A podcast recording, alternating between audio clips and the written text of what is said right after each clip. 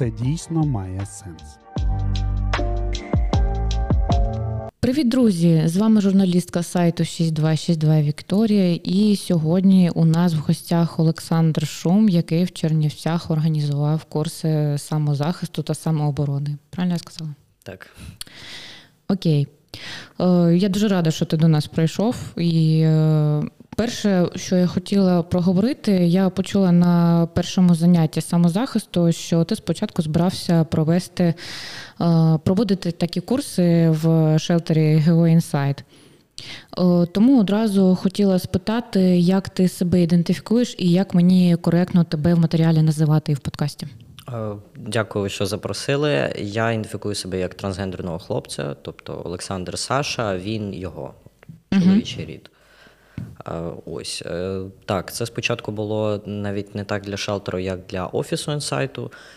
Бачив пости, що раніше вони проводили деякі заняття з боксу, і оскільки я трошки в цьому розуміюсь, якщо можна так сказати, подумав, можливо, якщо є якийсь запит, можна щось подібне влаштувати. Олена Григоряк, координаторка інсайту, сказала, що поки що запиту в цьому немає, але через час вона сказала, що зі мною зв'яжеться резиденція молоді, тому що в них є запит на подібні курси. І якось так ми зійшлися на тому, що я буду подібне щось викладати саме в резиденції. Угу. Ну, до теми ЛГБТ ми ще повернемось. Поки що хотіла сконцентруватися от саме на останніх подіях. Ну, почнемо з того, е, чому ти вирішив е, евакуюватися з Одеси, е, і чому, мабуть, не одразу, а от ну через тривалий час після початку повномасштабного вторгнення? В принципі, якщо б не батьки моєї дівчини і не мої батьки, ми би і не виїхали. Тобто, ми розуміли, що в фінансовому плані в нас на це не дуже є можливість, а знімати гуртожиток в Одесі було доволі таки вигідно. Але ще й мінус роботи, тому ми до останнього думали, будемо залишатися в рідному місці. Потім все ж таки е, моя спільна з мамою подруга, е, така вже жіночка старша, запевнила нас, що в Чернівцях буде безпечно і що ми знайдемо тут місце, де проживати, тому що їхати на бум кудись, спати в палатках ну, така собі ідея. Ну і плюс моя мама сказала, що допоможе там і фінансово, і в плані зйомок квартири, хоча б перші декілька місяців. Ми з надіями на це все приїхали. Ну, Мама трішки нас обманула, але був шелтер, тому ми залишилися в шелтері. Якось так і вийшло. Потім вже підтягнули маму моєї дівчини, тому що вона з Краматорська, там ще більш небезпечно. Я в курсі. Я звідти Слов'янська поруч з Краматорськом знаходиться. Це, це буквально 20 хвилин автобусом. От і ну там, коли в Краматорську прилітає, у нас в районі здригається. От точно можу сказати. У мене батьки ще там, до речі. Сумно. А ви коли приїхали, до речі, в якому шелтері зупинялися, якщо не секрет? Одразу в Чернівецькому шелтері. Тобто ми е, от так їхали суто в Чернівці, суто в шелтер Чернівців. Ну, я згодна, що Чернівці в плані вартості проживання ну, трошки кусаче таке місто. Е, я не знаю, як тут було до повномасштабного вторгнення, звісно. Але загалом, 24 лютого, як ти зустрів цей день, як він для тебе почався? На рахунок цього вже брали інтерв'ю, і це навіть стало таким локальним е, мемом, приколом, тому що всі там розповідають: я прокидаюсь, тут війна, дуже страшно.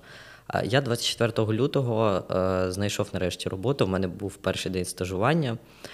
Потрібно було дуже далеко йти. Е, якби грошей навіть на транспорт не було, там близько 6 кілометрів, і я в 6 ранку пішки давай йти на роботу. Мені дзвонить е, мама моєї дівчини, каже: типу, у вас все гаразд, все нормально. Кажу, а що сталося? Типу, а що таке? Я збираюсь на роботу. Ми, як могли, хотіли дозвонитися до Софії. Вона спала, як зазвичай, все нормально. Я йду, все окей. Вона нарешті прокинулася, дзвонить мені і каже: Саша, ти що, ідіот, куди ти йдеш? Я кажу, у мене перший робочий день, я йду на роботу.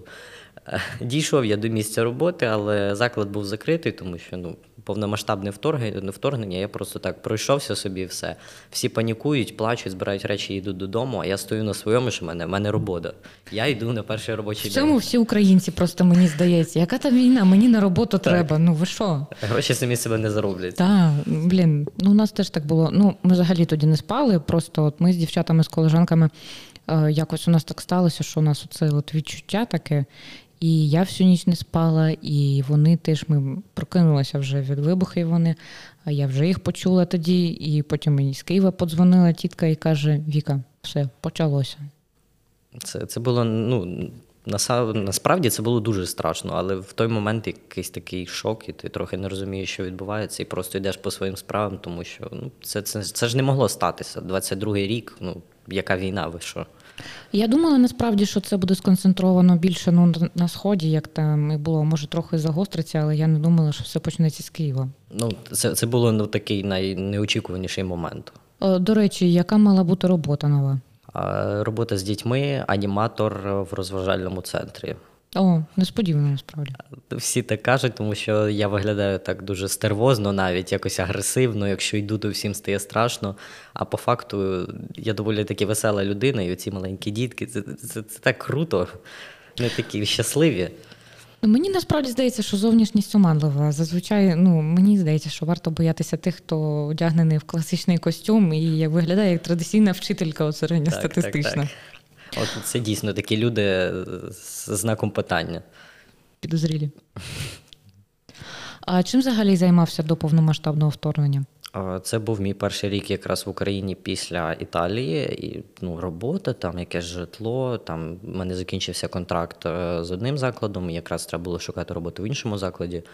І все по факту. Тобто прогулянки, якийсь розвиток, книги, вчився трохи грати на гітарі, ну і робота. Просто от звичайне таке е, життя, нічого особливого. Коли приїхав в Чернівці, е, яке було перше враження і чи змінилося воно зараз? По факту я нічого нового не побачив, тому що в мене був період в житті, коли я жив в Чернівцях mm. з 10 по 12, е, да, 10 по 12 років. Тому взагалі нічого нового. Єдине, що здивувало, це ціни. Ми звикли до одеських цін, просто космічних. А тут заходимо і там хліб 15 гривень. Ми такі, Як 15? Він же ж 30. Такі, ні, 15. Ну, квартири тут дійсно дорогі. Це так. А в плані продуктів є дуже багато таких вигідних магазинів, тому навіть з мінімальною зарплатою ну, голодним не залишишся. І по факту, все, окрім того, що ми не хотіли сюди їхати, тому що Чернівці доволі таки маленька область, і з минулого досвіду я розумію, що тут. Е, далеко по якійсь кар'єрній драбині ти не піднімешся. Це більш таке місто, для людей, які себе знайшли, у яких є сім'я, і вони хочуть тишини і спокою. Ну, Все. тихе, спокійне життя це, от, мабуть, про це місто, мені так, так здається. От, е, те саме село десь на окраїні, де все налагоджено, все добре, все спокійно. Ми це в плані журналістики теж помітили. Ми пишемо матеріали і на Слов'янськ, і на Чернівці. І оця різниця контенту, який ми робимо, там в Слов'янську, е, як вижити без опалення, там де запрацювали банкомати, там куди прилетіло, скільки загинуло. І тут пишеш, там там обікрали, там щось винесли. І Тобто такий контент, який ми робили до 24 лютого, і в мене просто от таке відчуття, що я знаходжусь в двох інших різних реальностях одночасно. Просто є таке. Чернівці максимально спокійні, і навіть той випадок е, з вбивцею поліцейської це було просто ніби щось таке сюрреалістичне. Ну, Поза межами так, взагалі. Ось. Чернівці до цього не звикли. Так. Як почалися курси? Як взагалі з'явилася ось ця ідея? Трошки докладніше про це курси самооборони? Я, в принципі, займаюся своїм фізичним станом, тобто якісь там заняття, фізвправи, повертаюсь до бокса, скоріше на такому любительському рівні, тобто сам собою, без тренера. І стало, в принципі, цікаво, можливо, комусь це буде корисним, тому що дуже багато людей стикаються з різним насильством, і в мене це було незалежно від того, чи це пограбування, чи це там якесь домашнє насильство. Завжди потрібно, хоча б приблизно розуміти. Не як вбити людину, а як от е, дати собі 10 секунд, щоб вибігти, вибігти з квартири чи там завернути за якийсь кут, щоб тебе не не догнали. Тому що це дуже поширена штука, а ті ж заняття там карате, дзюдо і так далі, ну, дорога така приколюха, і не всі, не у всіх є на це сили, не у всіх є талант. Тобто є різні там хвороби, по яким не можуть люди цим займатися, а елементарно знати хоча б якісь там. Е, якийсь там склад дій, ось там перше, друге треба зробити, і все, ти маєш 10 секунд, щоб втекти. Ну, Це така штука, яку мають знати всі. Як знати, там, що в тебе є право мовчати і право на адвоката. Це елементарні речі. І якраз закинулась заявка в інсайт. Е, Олена сказала, що ну, ми почекаємо, попитаємо, хто що. І напевно, десь через тижня, два-три е, мені написали з резиденції запрошенням на курси. Ми обсудили, як це все буде, і перший урок почався з таких найелементарніших штук, як е, больові точки. Тобто, наприклад, якщо сильної загрози життю нема, або не можете сильно поверхнутися, куди там натиснути, щоб людина, в принципі, або ну, максимум втратила свідомість, головне, не померла. І ви мали час втекти, або як буває так, прищимиш палець і все, в тебе рефлекторна рука якось відтіпується, і ти не можеш нічого зробити. От в такому плані. І в принципі був непоганий такий ажіотаж, під 20 людей було. Тобто доволі цікаво, всі комунікували, було трошки нервово і страшно, але аудиторія була така ну, весела. Ну, Це мені було здається, круто. все пройшло більш ніж нормально. Як для першого заняття в такому плані, так. Е, які були очікування, і чи справдилися вони, чи перевершили, наприклад, можливо, очікування, тої, те, що було по факту? В принципі, я більш ніж задоволений цим курсом. Так, багато людей там не мали часу, але були люди, які ходили. Я з тих кожне- людей Так. якраз. які ходили на кожне заняття, і вони щось запам'ятовували, вони знали, як з цим працювати. Тому що людей, які просто приходять там посидіти, йдуть на середині заняття, я не дуже розумію. Тобто вам дають анонс, там все прописано. Якщо вам не цікаво, не приходьте. А тут посидіти, подивитися. Якщо я це показую, то напевно ви сюди прийшли, щоб це дізнатися, і бажано це запам'ятати, тому що просто там подивитися при нападі, потім це не згадаєш. Це треба попробувати вдома, якось навіть на повітрі тренувати, хоча б алгоритм дій. А так вони думають, я прийду подивлюся, все, я буду пам'ятати. Ні, в екстрених ситуаціях без потрібної практики ти про це забудеш. А так, в цілому, ну, люди дуже круті, вони вміють слухати, вони дають якийсь фідбек. Тобто я задоволений. Е, Хто були ті люди, які потім на постійній основі до тебе приходили? Один з тих, що був е, абсолютно на кожному занятті, це був хлопчина Богдан. Е, Він такий доволі сором'язливий, але він був на кожному занятті. Він все запам'ятовував. Якщо йому щось було незрозуміло, він не боявся підійти запитати. Він там не старався, е, як то кажуть, перевершити вчителя і показати, що ніби він там сильніший. Якщо там сказали, що це практика, значить це просто практика демонстрації. Ніякої фізичної сили ми не, не потрібно її викладати. Ми просто це практикуємо. Із таких, що були майже на кожному занятті, е, дівчина Ксен і мої сусіди по шелтеру. Також, мені здається, вони виключно одне заняття пропустили. Це прям таких, яких я запам'ятав. А далі, в принципі, ми будемо продовжувати заняття, тому, можливо, ще якісь постоянні люди будуть з'являтися. Е, В перспективі наскільки тривалими їх плануєш зробити? Тобто, як це буде далі? Думаю, в принципі, як ми домовимося з самою резиденцією, тому що курс е, мав певну кількість там занять. Одне заняття больові точки, інше заняття, якщо нападник без зброї, е, третє заняття, якщо нападник з ножем, і четверте, якщо з пістолетом. Тобто такий міні-курс ми пройшли. А зараз е, більша частина аудиторії проголосувала саме за фізичну культуру, тобто будь-який прийом, люба вправа вона має під собою мати якусь фізичну силу. Я не кажу там качати банки 40 см в діаметрі, але хоча б розуміти свій рівень сили, розуміти, що ти це зробиш, ну, треба вміти. І в цілому будемо займатися, поки буде попит, і поки резиденція молоді тільки за ці заняття. Розкажи трохи, як ти сам в принципі почав тренуватися. От як ти дійшов до цієї думки, до цього розуміння, що тобі це потрібно, і як це відбувалося? Це був такий підлітковий пубертатний вік, коли ти тільки починаєш себе приймати, розбираєшся, хто ти, що ти, і мені дуже сильно хотілося мати в собі максимальну кількість маскулінних таких стереотипних штук. От там же стереотипно хлопчики ходять на бокс, значить я піду на бокс. І у років 14 чи 15 мені було, я просто в маленькому місті вчився, нарешті відкрився якийсь зал, я його побачив, просто зайшов. Там потрібно було платити в кінці місяця, тобто я там міг собі декілька разів позайматися і зрозуміти моє не моє. Я позаймався, крутий тренер, мені сподобалась в принципі група. З рахунком того, що там були групи до 10 років, і всі, хто там від 10 і аж до 20 займаються разом. Тобто такі цікаві групи, і хлопці ніколи там не казали ой, фу, ти там те, ти там все. Ні, вони вчили, навпаки, показували.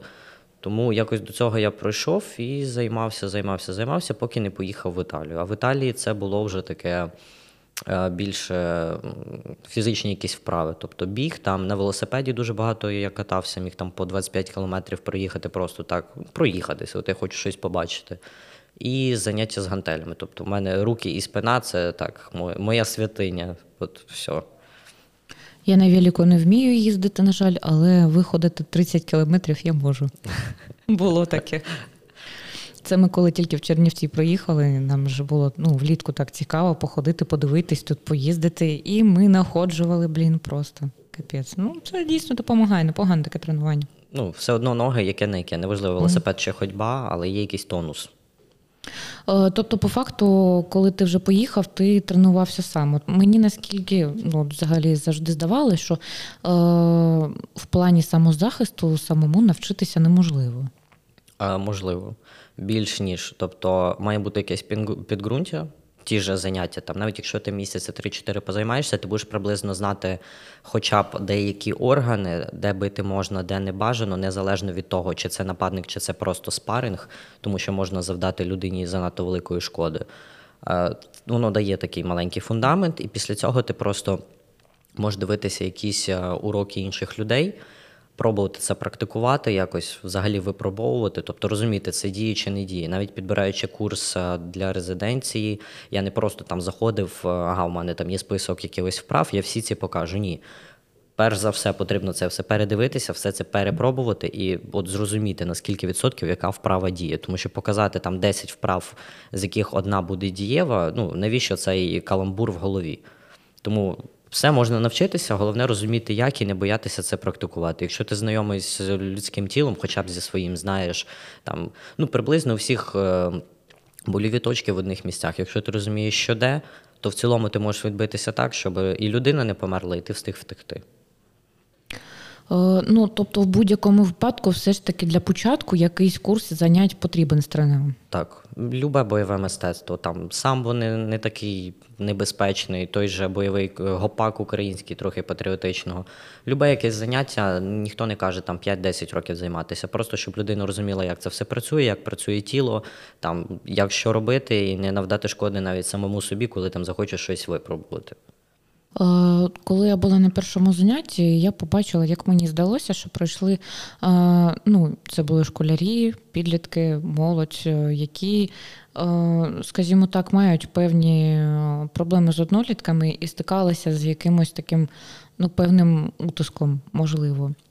Тому, на твою думку, що все ж таки першочергове? Вселити в людину впевненість в собі спочатку, чи підготувати її до самооборони, тобто моральна чи фізична сторона? Морально. У всіх випадках, чого би це взагалі не торкалося. ЛГБТ, не ЛГБТ, булінг, не булінг. Завжди моральна сторона. Поки ти не поважаєш себе, поки ти себе не цінуєш, поки ти не знаєш собі якогось місця, хоча б мінімального. Ніхто не каже там: от я знаю, через 10 років буду бізнесменом. Ні, я знаю, що я в 9 класі, я гарно закінчу там 9 клас, я знаю, куди я поступлю. Просто ти знаєш, хто ти, що ти, і тоді ти будеш себе відстоювати. Тому що в багатьох випадках фізична сила навіть не потрібна. Якщо якийсь там булер, скажімо так, буде сленгове словечко, захоче щось сказати, а ти такий окей. І ну, чим ти цього добився? Ти мені це сказав, я інформацію прийняв, але мені все одно, тому що твоя думка не має нічого. Кожна людина в житті зі своїми проблемами по більшій частині стикається сама. Вона сама це все переживає, вона сама це все відчуває. І якщо після цих всіх випробувань ще й себе не поважати, то ноги буде витирати об тебе кожен. Я сам пройшов цей період в декілька років. Ну, це максимально важко. І тільки коли ти навчиш себе поважати, люди просто не будуть тебе чіпати. От такі булери в школі це просто через невпевненість школярів. І мене булили, бо я там ходив собі щось зігнувся, згорбився, і все мені нормально. Ні, впевненість в собі. Ти є людина, і ніхто не має права тебе ображати ні за що. Вони не знають, як ти живуть, як, як ти живеш, що ти пережив, що ти можеш пережити. Взагалі, що в тебе всередині відбувається. Ніхто не має права тебе ображати. Оце потрібно одразу поставити на місце. Звичайно, не треба ходити казати, я себе поважаю, ви мене ображати не будете. Ні. Коли, як, ем, як мені сказала моя психологиня, коли внутрішній стержень заповнений до кінця, ніхто не зможе тебе ніяк образити. Вони можуть кричати тобі на здогін що завгодно, але тебе це взагалі не буде хвилювати, бо ти знаєш своє. Це як в тому вірші ти сказав, ти знаєш, що ти людина. Ну, такого плану щось. От, до речі, підвід до мого наступного питання. От, чи завжди от, ти був от тією самою впевненою людиною? Як ти зрозумів, що щось треба міняти, і от коли був цей саме проблемний період? Проблемний період це все моє життя, скажімо так. Е, хоча б частково впевненість в мене з'явилася після 18 років. І в більшій частині я цій впевненості завдячений саме своїй дівчині, яка от те, що я говорю зараз, на рахунок впевненості, вона мені хотіла це доносити, тому що вона розуміла, що це ну, це просто кінечна зупинка. А Ідуть різні форми дисфорії, незалежно від того, яка там людина, вона просто себе зсередини ненавидить, якийсь самобулінг. Бувають випадки, що і до селфхарму доходить до якогось думок про такий не дуже гарний кінець, там самогубства. Тому з 18 років я вже почав якось себе сприймати як людину, тобто якась дисфорія почала відходити, тому що я зрозумів, що моя якась там трансгендерність не робить мене гіршим чи кращим. Тобто я така ж людина, просто мій шлях е, трохи відрізняється. До 18 років це була просто така сіра мишка, яку обзивали всі, могли там дати копняка, і все було нормально. Е, навздогін ще коли я. Тільки-тільки себе якось е, хотів взагалі відкрити. Я думаю, що просто е, я дівчинка-лесбійка, і мені там навздогін могли кричати Ти тупа лісбуха.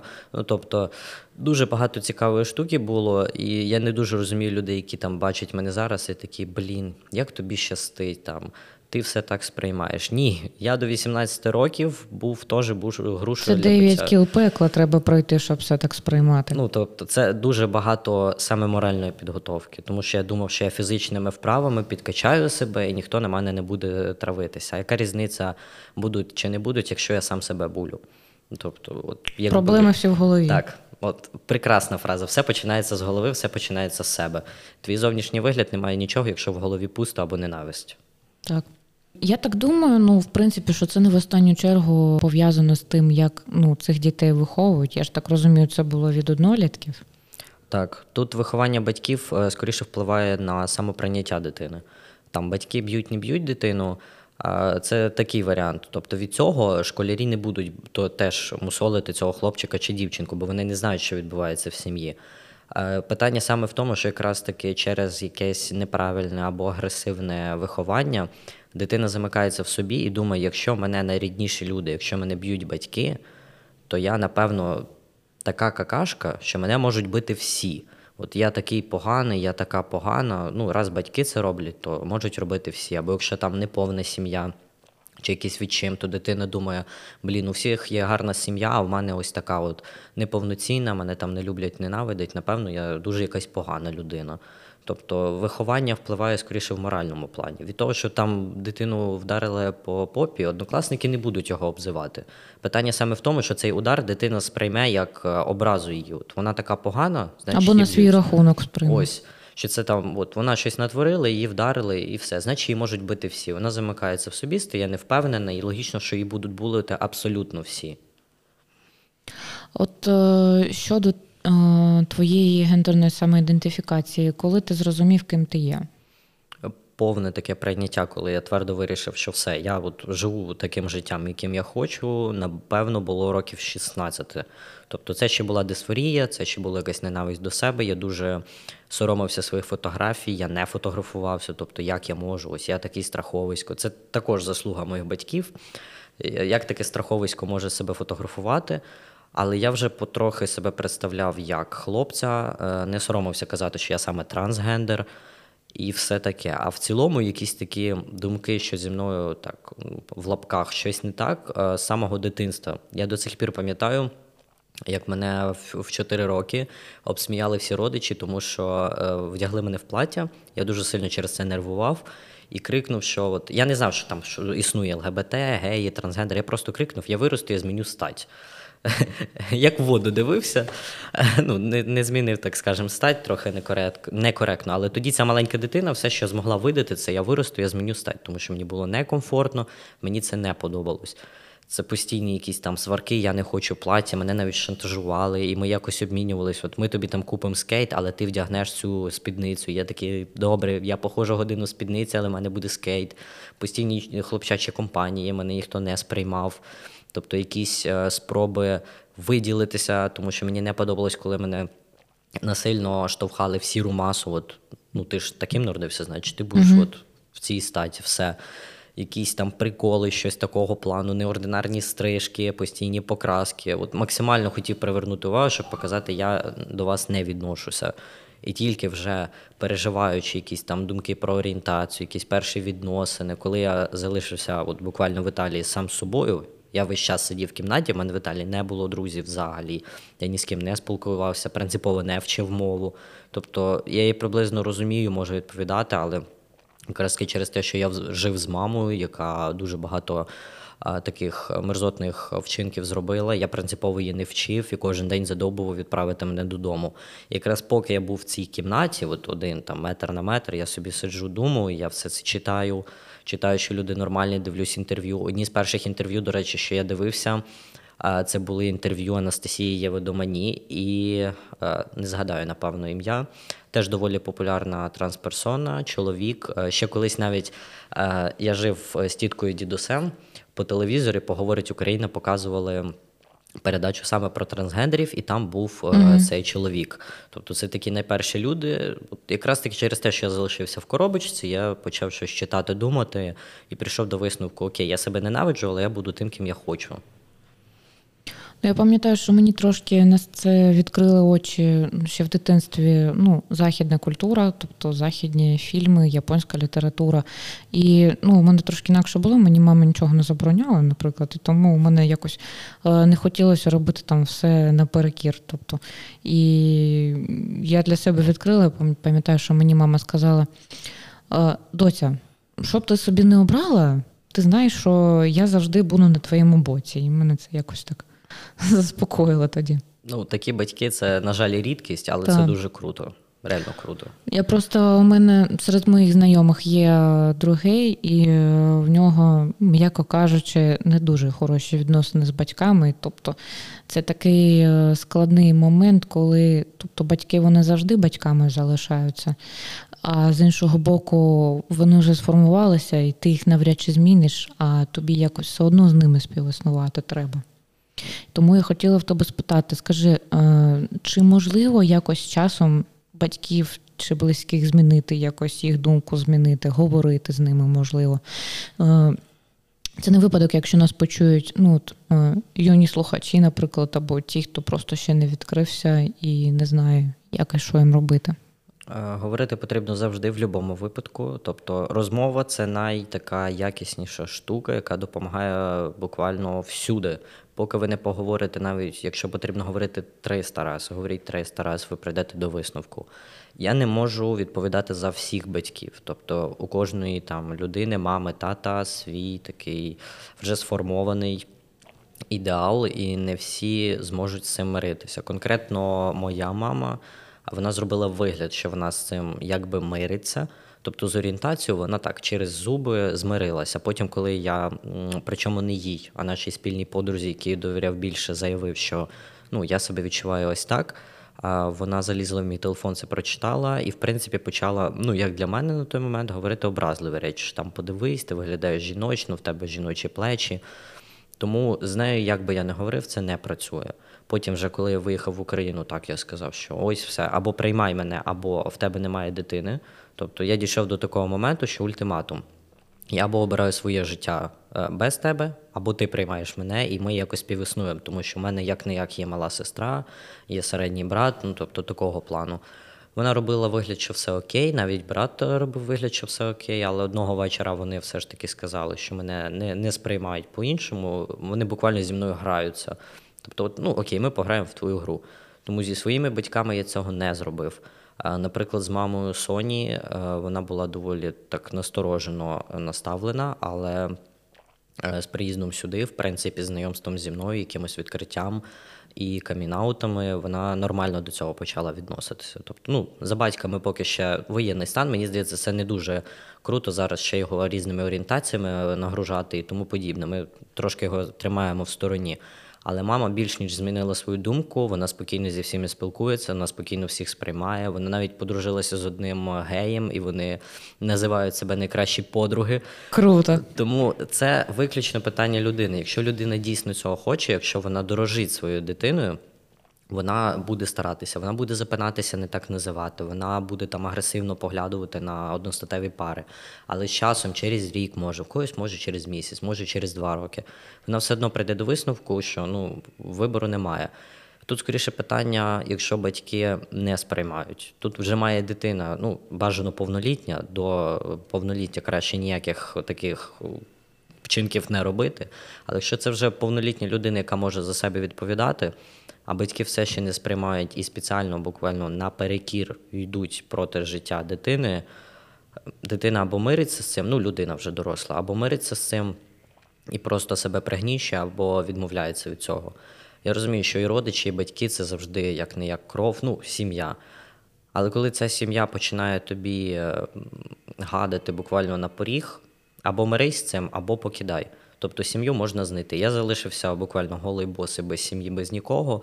В принципі, відрікся від всіх, як і вони від мене, але це мені допомогло знайти іншу сім'ю, тому що мама Соні сприймає мене ну, майже як сина, а її сестра взагалі дядя і вже чекає весілля, дітей, гратися з внуками.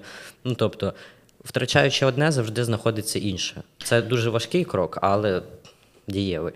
Ну так, часто буває, що рідні для тебе не ті, е, в кого з тобою спільні гени, грубо кажучи. Ну, бувають люди, які готові тебе прийняти, а твоя сім'я відмовляється. Тому не потрібно цього боятися. Це важко. Я дуже багато плакав, але я не шкодую про те, що зробив. Тому що я можу жити повним життям. Я вільний, мене ніхто не ображає, мені ніхто не, як кажуть в Одесі, е, не робить вагітну голову, і все окей. Е, я так розумію, що ти не робив трансгендерний перехід, не? У мене зараз гормонотерапія і отримання документів. Тобто до якихось медицинських втручань в плані операції це дуже така штука дорога. Тому це не найближчим роком і навіть, напевно, не найближчих два роки. На це потрібно дуже багато збирати. От, До речі, хотіла спитати щодо гормональної терапії. Як взагалі от все це відбувається? Як підбирав лікаря, як визначається курс, ось цей, як е, самі лікарі реагують. Тобто, ну враховуючи те, яка у нас ще залишається медична система, іноді можна зіткнутися з такими ще радянськими тими тьотіньками. Навіть не іноді а на постійній основі. Навіть сьогодні був казус, і навіть не як в лікарні, а в Раксі, що мене вже тиждень посилають майже матюками. А Гормони я собі не підбирав їх за допомогою лікаря, тому що ну так, я зробив трохи погано, такий бедбой. Так краще не робити, і ті, хто слухають, краще не запам'ятовувати це.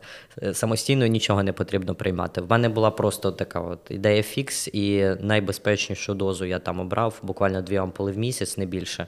Тому це на моє здоров'я не повпливало. Але є дуже багато моментів якихось там навіть не дуже серйозних захворювань підшлункової чи чогось такого, що може стати протидією гормонам. Тому до консультації з лікарем ніяких гормонів.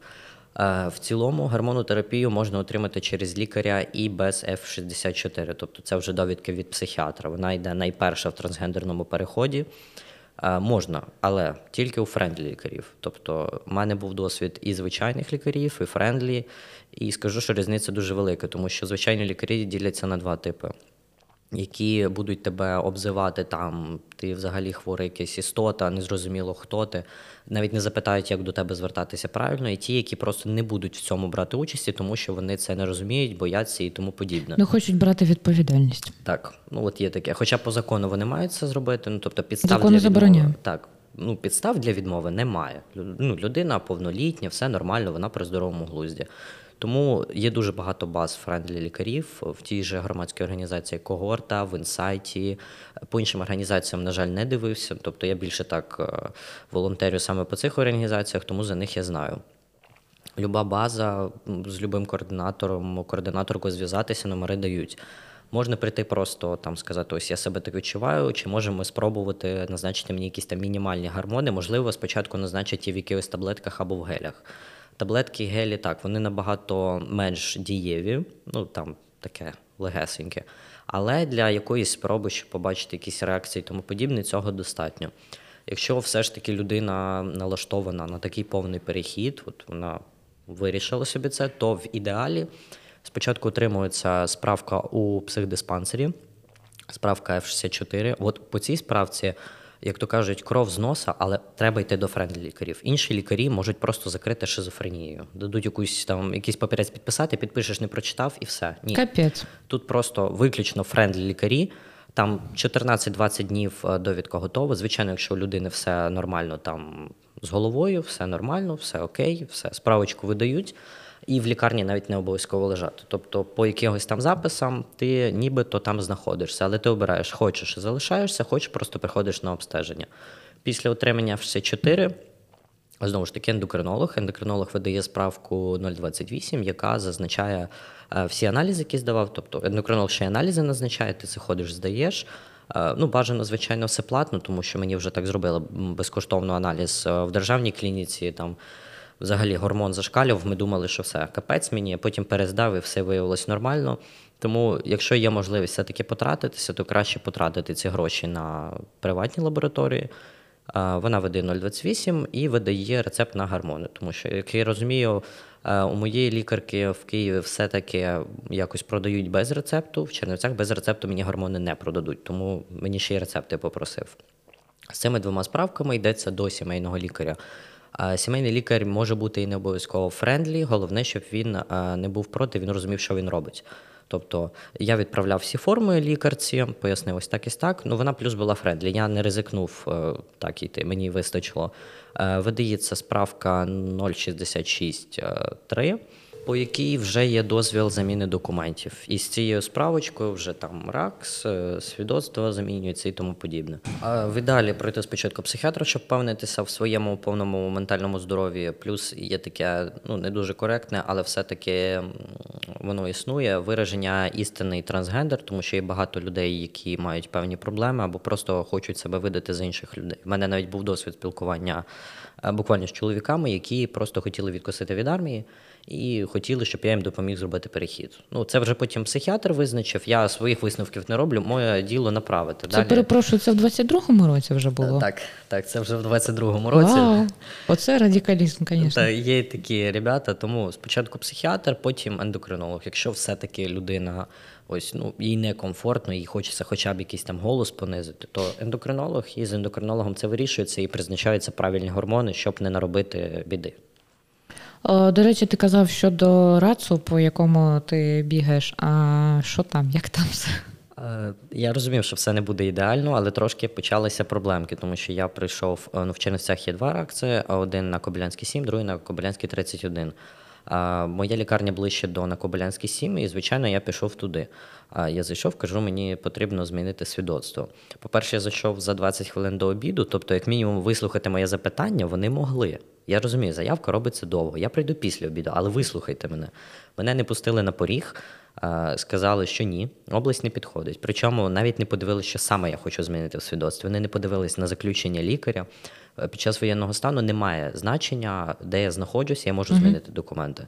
Мене направили, скажімо, направили культурно по місцю моєї реєстрації. Я, я не розтірявся, такий, хорошо, хорошо. Я почекав 45 хвилин обіду, пішов в інший ЗАГС, причому без якихось там претензій одразу зайшов до завідуючої. Тобто, окей, на реєстрації не можу допомогти, без проблем. Я показав завідуючій документи, туди-сюди, вона така, а все окей, чому відказали? Я кажу, ну мені сказали, що ні. Але я проконсультувався з юристами. Моя територія не має значення, де я знаходжусь. Просто запит відправляється. Так, це довше, але це можливо. Вона така: Окей, я зрозуміла. Тобто відкуп- відкопіювала всі мої документи, взяла номер, і впродовж того дня мені позвонили, сказали, я з ними домовилась, приходьте. От якраз сьогодні на 10 ранку в цей РАКС. Я що ж, я такий щасливий, приходжу з папочкою документів. Ця ж жінка, яка мене послала минулого разу, така з привітливою такою посмішкою. Так, так, так, заходьте. Проходьте в шостий кабінет. Я думаю, добре, проходжу, кажу, ну, мене до вас відправили.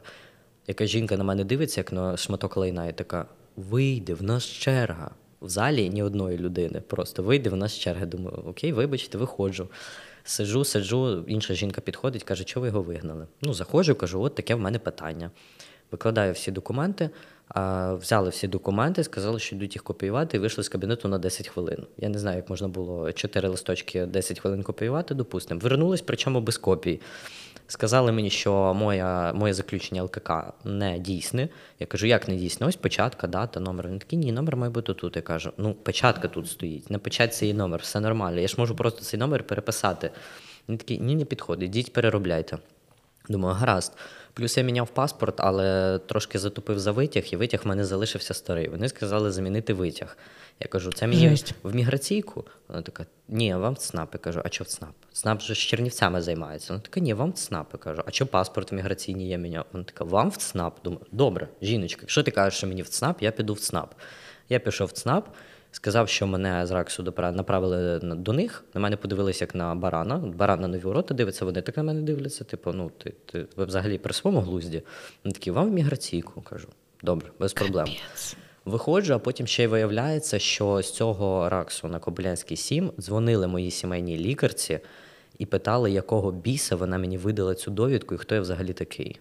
Тобто їм трошки виписали за те, що мене звідти відправили, а потім виявляється, що вони якось е, хотіли вчепитися до моєї лікарки. Ну, Тобто, благо вона friendly. Вони по закону взагалі не мають права таке робити. Тобто в законі немає ніяких заборон щодо цього. Альо. Немає заборон, плюс їх е, не має хвилювати, як саме я отримав цю довідку. Є печатки всіх лікарів, є основна печать. Тобто, якщо я от маю цю справку, значить я приніс всі документи. Моя медична сторона їх не має хвилювати.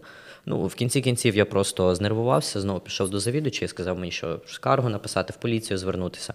Вона сказала: не нервуйтеся, в нас завжди з ними проблеми, і ми просто домовилися, що я переводжусь в інший ракс і зроблю там без проблем. Причому знову ж таки в завідуючі. Вони трошки налякалися, думали, що я там промовчу, піду. Ні. Налякалися, перевели, і ми домовилися з завідуючою їхати в глибоку сусіднє селище. Тобто в селі мені можуть це зробити без А в. Чернівцях ні? А в місті ні, тому що в них от Капець. не хочеться. Блін, я розумію, що у нас ще є в чому працювати в цьому, в цьому плані. Я не знаю, як в інших країнах насправді. Може, десь е, це вже більш цивілізовано, але враховуючи те, що мені переселенці розказують, які зараз знаходяться в інших країнах, ну щось мені здається, що Україна не сама в цьому питанні. Не сама. Тобто так, там якби на законних правах все є, але дуже багато людей, які не окей до цього відносяться. Тобто, це не тільки Україна в цьому моменті. Україна навіть в деяких моментах краще Європи. Це от я по своєму досвіду Так. можу сказати. І я думаю, це стосується не тільки е, питань трансгендерного переходу чи ЛГБТ, тут і питання переселенців, і оформлення як тимчасового прихистку, і все це. Ну тобто багато таких е, підводних камінців. Ну, на жаль, ми занадто сильно іде- ідеалізували Європу. Так. Все не так добре. Я думаю, що добре, що ми зараз позбуваємося ось цього таких е, рожових окулярів і трошки починаємо розуміти, що у нас в принципі набагато краще. Може, з економікою не так круто, але держава в плані якоїсь легкості і простоти ну, набагато краще. До речі, щодо держави, раз вже ми все це почали говорити про те, як де. У нас влітку був в гостях е, гей-активіст Кіт Валерій, якщо знаєш такого. Знаю. От і він казав, що Чернівці. е, На диво, враховуючи те, що це ну доволі релігійні люди тут живуть, вони ставляться набагато толерантніше. Е, Яка в тебе склалася думка щодо е, різних міст України? Е, Так, Чернівці доволі толерантне місто, і я дуже здивувався, коли це зрозумів. Е, Якщо це якось торкається держустанов лікарень, так там ти напряму стикаєшся з такими людьми, які можуть е, задавати багато цікавих запитань. Або навіть це навіть не якось не торкається ЛГБТ, просто я на касі в магазині стояв і е, продавчиня через касу перелазила, щоб побачити, що в мене набито на обличчі. Я думаю, «Е, можеш мені пробити мою воду, і я піду. Ні, вона жіночка, ну років 45, через касу лізе подивитися. Самі люди вони е, буквально діляться на два типи: на толерантних і на тих, які не звертають на тебе уваги. Тобто, так, може бути там, що хтось на тебе подивиться, але в Чернівцях е, ні разу до мене ніхто не причепився, нічого там вслід не кричав. Якісь там незрозумілі погляди були, але ніяких образ навіть там за кілометр, як люблять такі боягузи кричати: Ей ти, ей ти, не було такого ні разу. Тому я здивований, що Чернівці до цього дійшло. Людям або все одно, або вони добре відносяться. Типу, в Одесі з рік життя а, од- один такий випадок був, коли вчепилися. Все. Я не скажу, Фізично що там... чи морально? А це була п'яна жінка, вона не ризикнула фізично чіплятися. Mm. Тому вона просто е, ми йшли з моєю дівчиною. Я цю фразу на все життя запам'ятав. Ми завжди це розповідаємо. Дуже смішна штука. Я її чекав біля гуртожитку, вона вийшла, ми давай йти. Е, я ніколи там, ну як ніколи, е, останнім часом не не ношу ніяких біндерів, тобто я не ховаю цього, все мені окей, мені комфортно. І якась е, людина без хатки, без хати, жіночка така дуже п'яна. Ми з неї пройшли, вона повернулась, так на нас прижмурилась, смотрить, каже: я не буду матюкатися, та каже: Ого, в Одесі лісбухи, з яких пір? Оце Одеса докотилася. Я не придумав нічого геніальніше, просто повернувся і сказав, хоч бути третьою, і вона просто втекла. Тобто, якщо б раніше я пішов бити обличчя, то тут хочеш бути третьою, вона просто змоталася і все. Це от єдиний випадок такого прямого випаду. А в іншому все нормально. Я просто пам'ятаю, що до мого друга Донецькій області тоді ще жив. Е, це кілька років тому було, і до нього так ну, в фізичному плані причепилося. Тобто там мав такий е, конфлікт інтересів, так би мовити. Е, так, є дуже велика вірогідність саме того, що на геїв часто якось хочуть нападати, і на лесбійок, якщо це такі не люблю це взагалі розділення фем, не фем. Просто більш такі стереотипно маскулінні дівчата з короткими якимись там зачісками такого плану. От Це такі е, групи найбільшого ризику. Транс е, да, трансжінки, трансчоловіки це таке ще нас рахують за таких дівчат е, пацанок. А трансжінки, геї і більш такі цікавого вигляду лесбійки завжди страждають. От Треба якось вчепитися. От гей, ми тобі дамо по голові, ти перестанеш бути геєм. Е, Дівчинка лесбійка, ми там з тобою вступимо в контакти. Ти зрозумієш, що таке чоловік. Ми тебе перевиховуємо. Так. все це. Транс жінки це взагалі окрема тема. Тебе що там по голові чайником били, чи що, що ти видумуєш від армії відкошуєш, ти взагалі не мужик. Тобто буває, бували навіть такі випадки коли транс-жінку гвалтували чоловіки і казали, ось ми зараз тебе зробимо справжнім чоловіком. Ну, Дисонанс такий, тобто гетеро-гомофобний чоловік, транс-жінку гвалтуючи, хоче зробити чоловіком.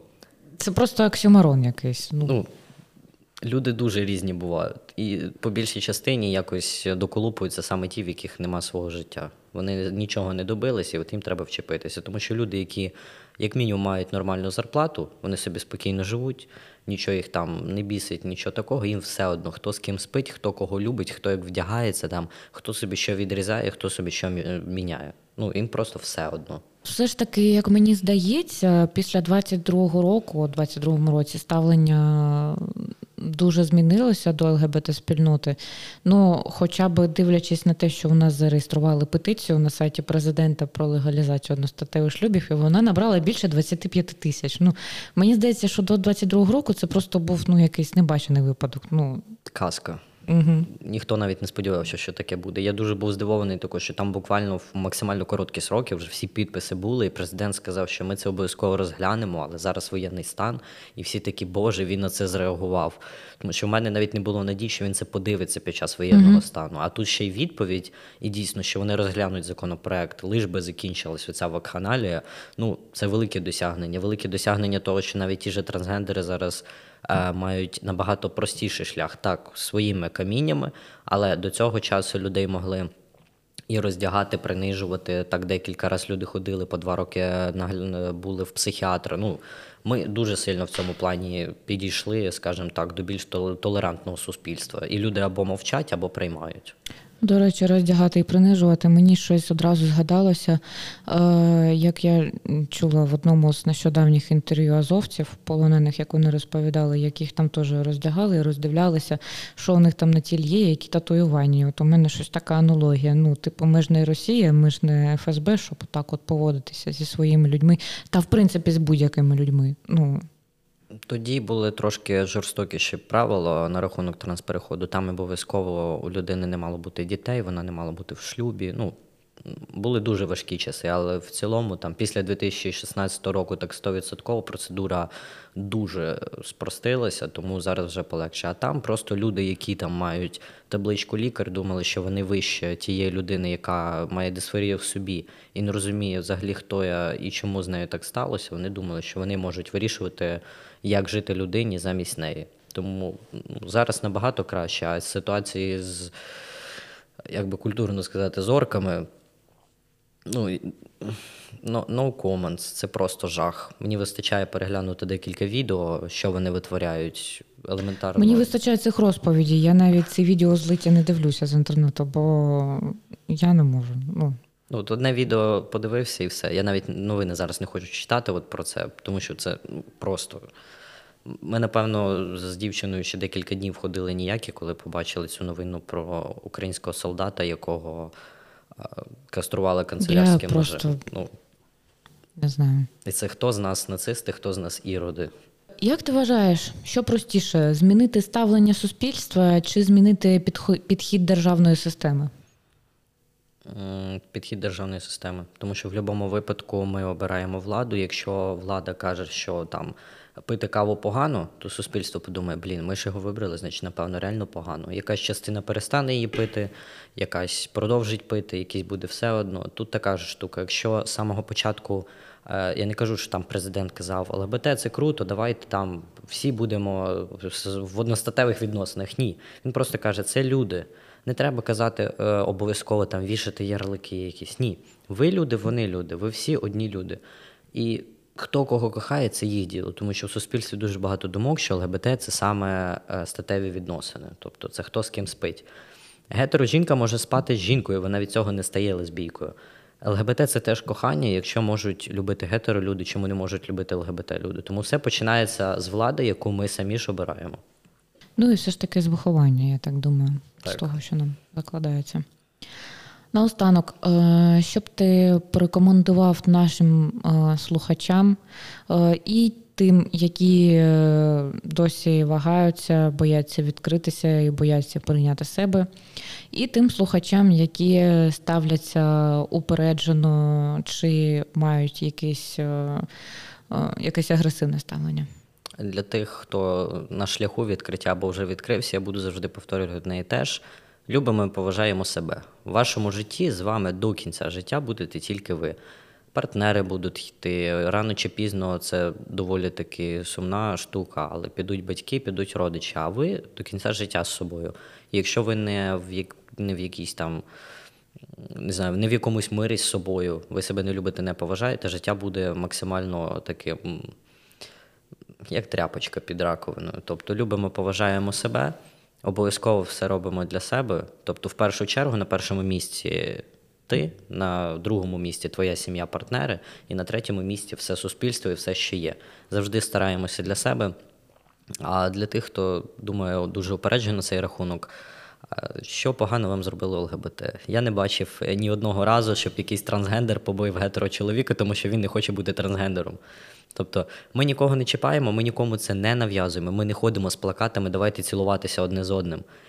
Я в відносинах з цією людиною, мені кайфово. Я це ніде не пропагандую і не ловлю всіх е, 13-літніх дітей такі. Бачите, як круто, давайте ви теж так. Так не працює. Ми просто хочемо бути на рівні зі всіми людьми, тому що ми всі народилися людьми, і ми всі маємо ці права. Навіщо нас якось відрізняти, просто тому що там жінка з чоловіком, а тут жінка з жінкою. Просто переглянути свої думки і подумати, а що погано зробило ЛГБТ. Дуже багато письменників, художників це все ЛГБТ люди. І ну вони не хворі, все окей. Музиканти, актори. Ось людей дуже багато там геїв, трансгендерів. Вони від цього не стають гіршими, і вони від цього планету не руйнують ніяким чином. Ми дихаємо одним повітрям, і воздушно-капельним шляхом нічого не передається. А зараз нагадаю, що ще є багато представників ЛГБТ спільноти захищають нашу державу е, від е, російських окупантів. Ну, незалежно, там гей, лесбійка, трансгендери, дуже багато людей. І ніхто, коли йде на передову, не думає, ну я ж ЛГБТ, в мене нема прав, значить я не піду. Ні. Він просто бере, йде, вона бере, йде. Багато жінок, в принципі, що кажуть, там ой, жінка слабше чоловіка. Дуже багато жінок воює. Так. Ну, тому не потрібно відноситись як до чогось такого, що дуже дивне. Дуже багато дивних речей не з'явилось. Раніше ми прали за допомогою камня в річці, а зараз непральна машинка. Що пральна машинка і щось погане нам зробила. Точно так же люди відкриваються, і це нормально. Вона енергосистему завантажує. Окей, дякую тобі велике, що ти до нас прийшов. Е, Сподіваюсь, нашим слухачам теж було і цікаво, і корисно. Тож давайте поважати одне одного і Віримо в перемогу, віримо в ЗСУ і віримо в те, що ми обов'язково будемо кращими, ніж ми були, і ми будемо кращими, ніж багато європейських країн. Обов'язково.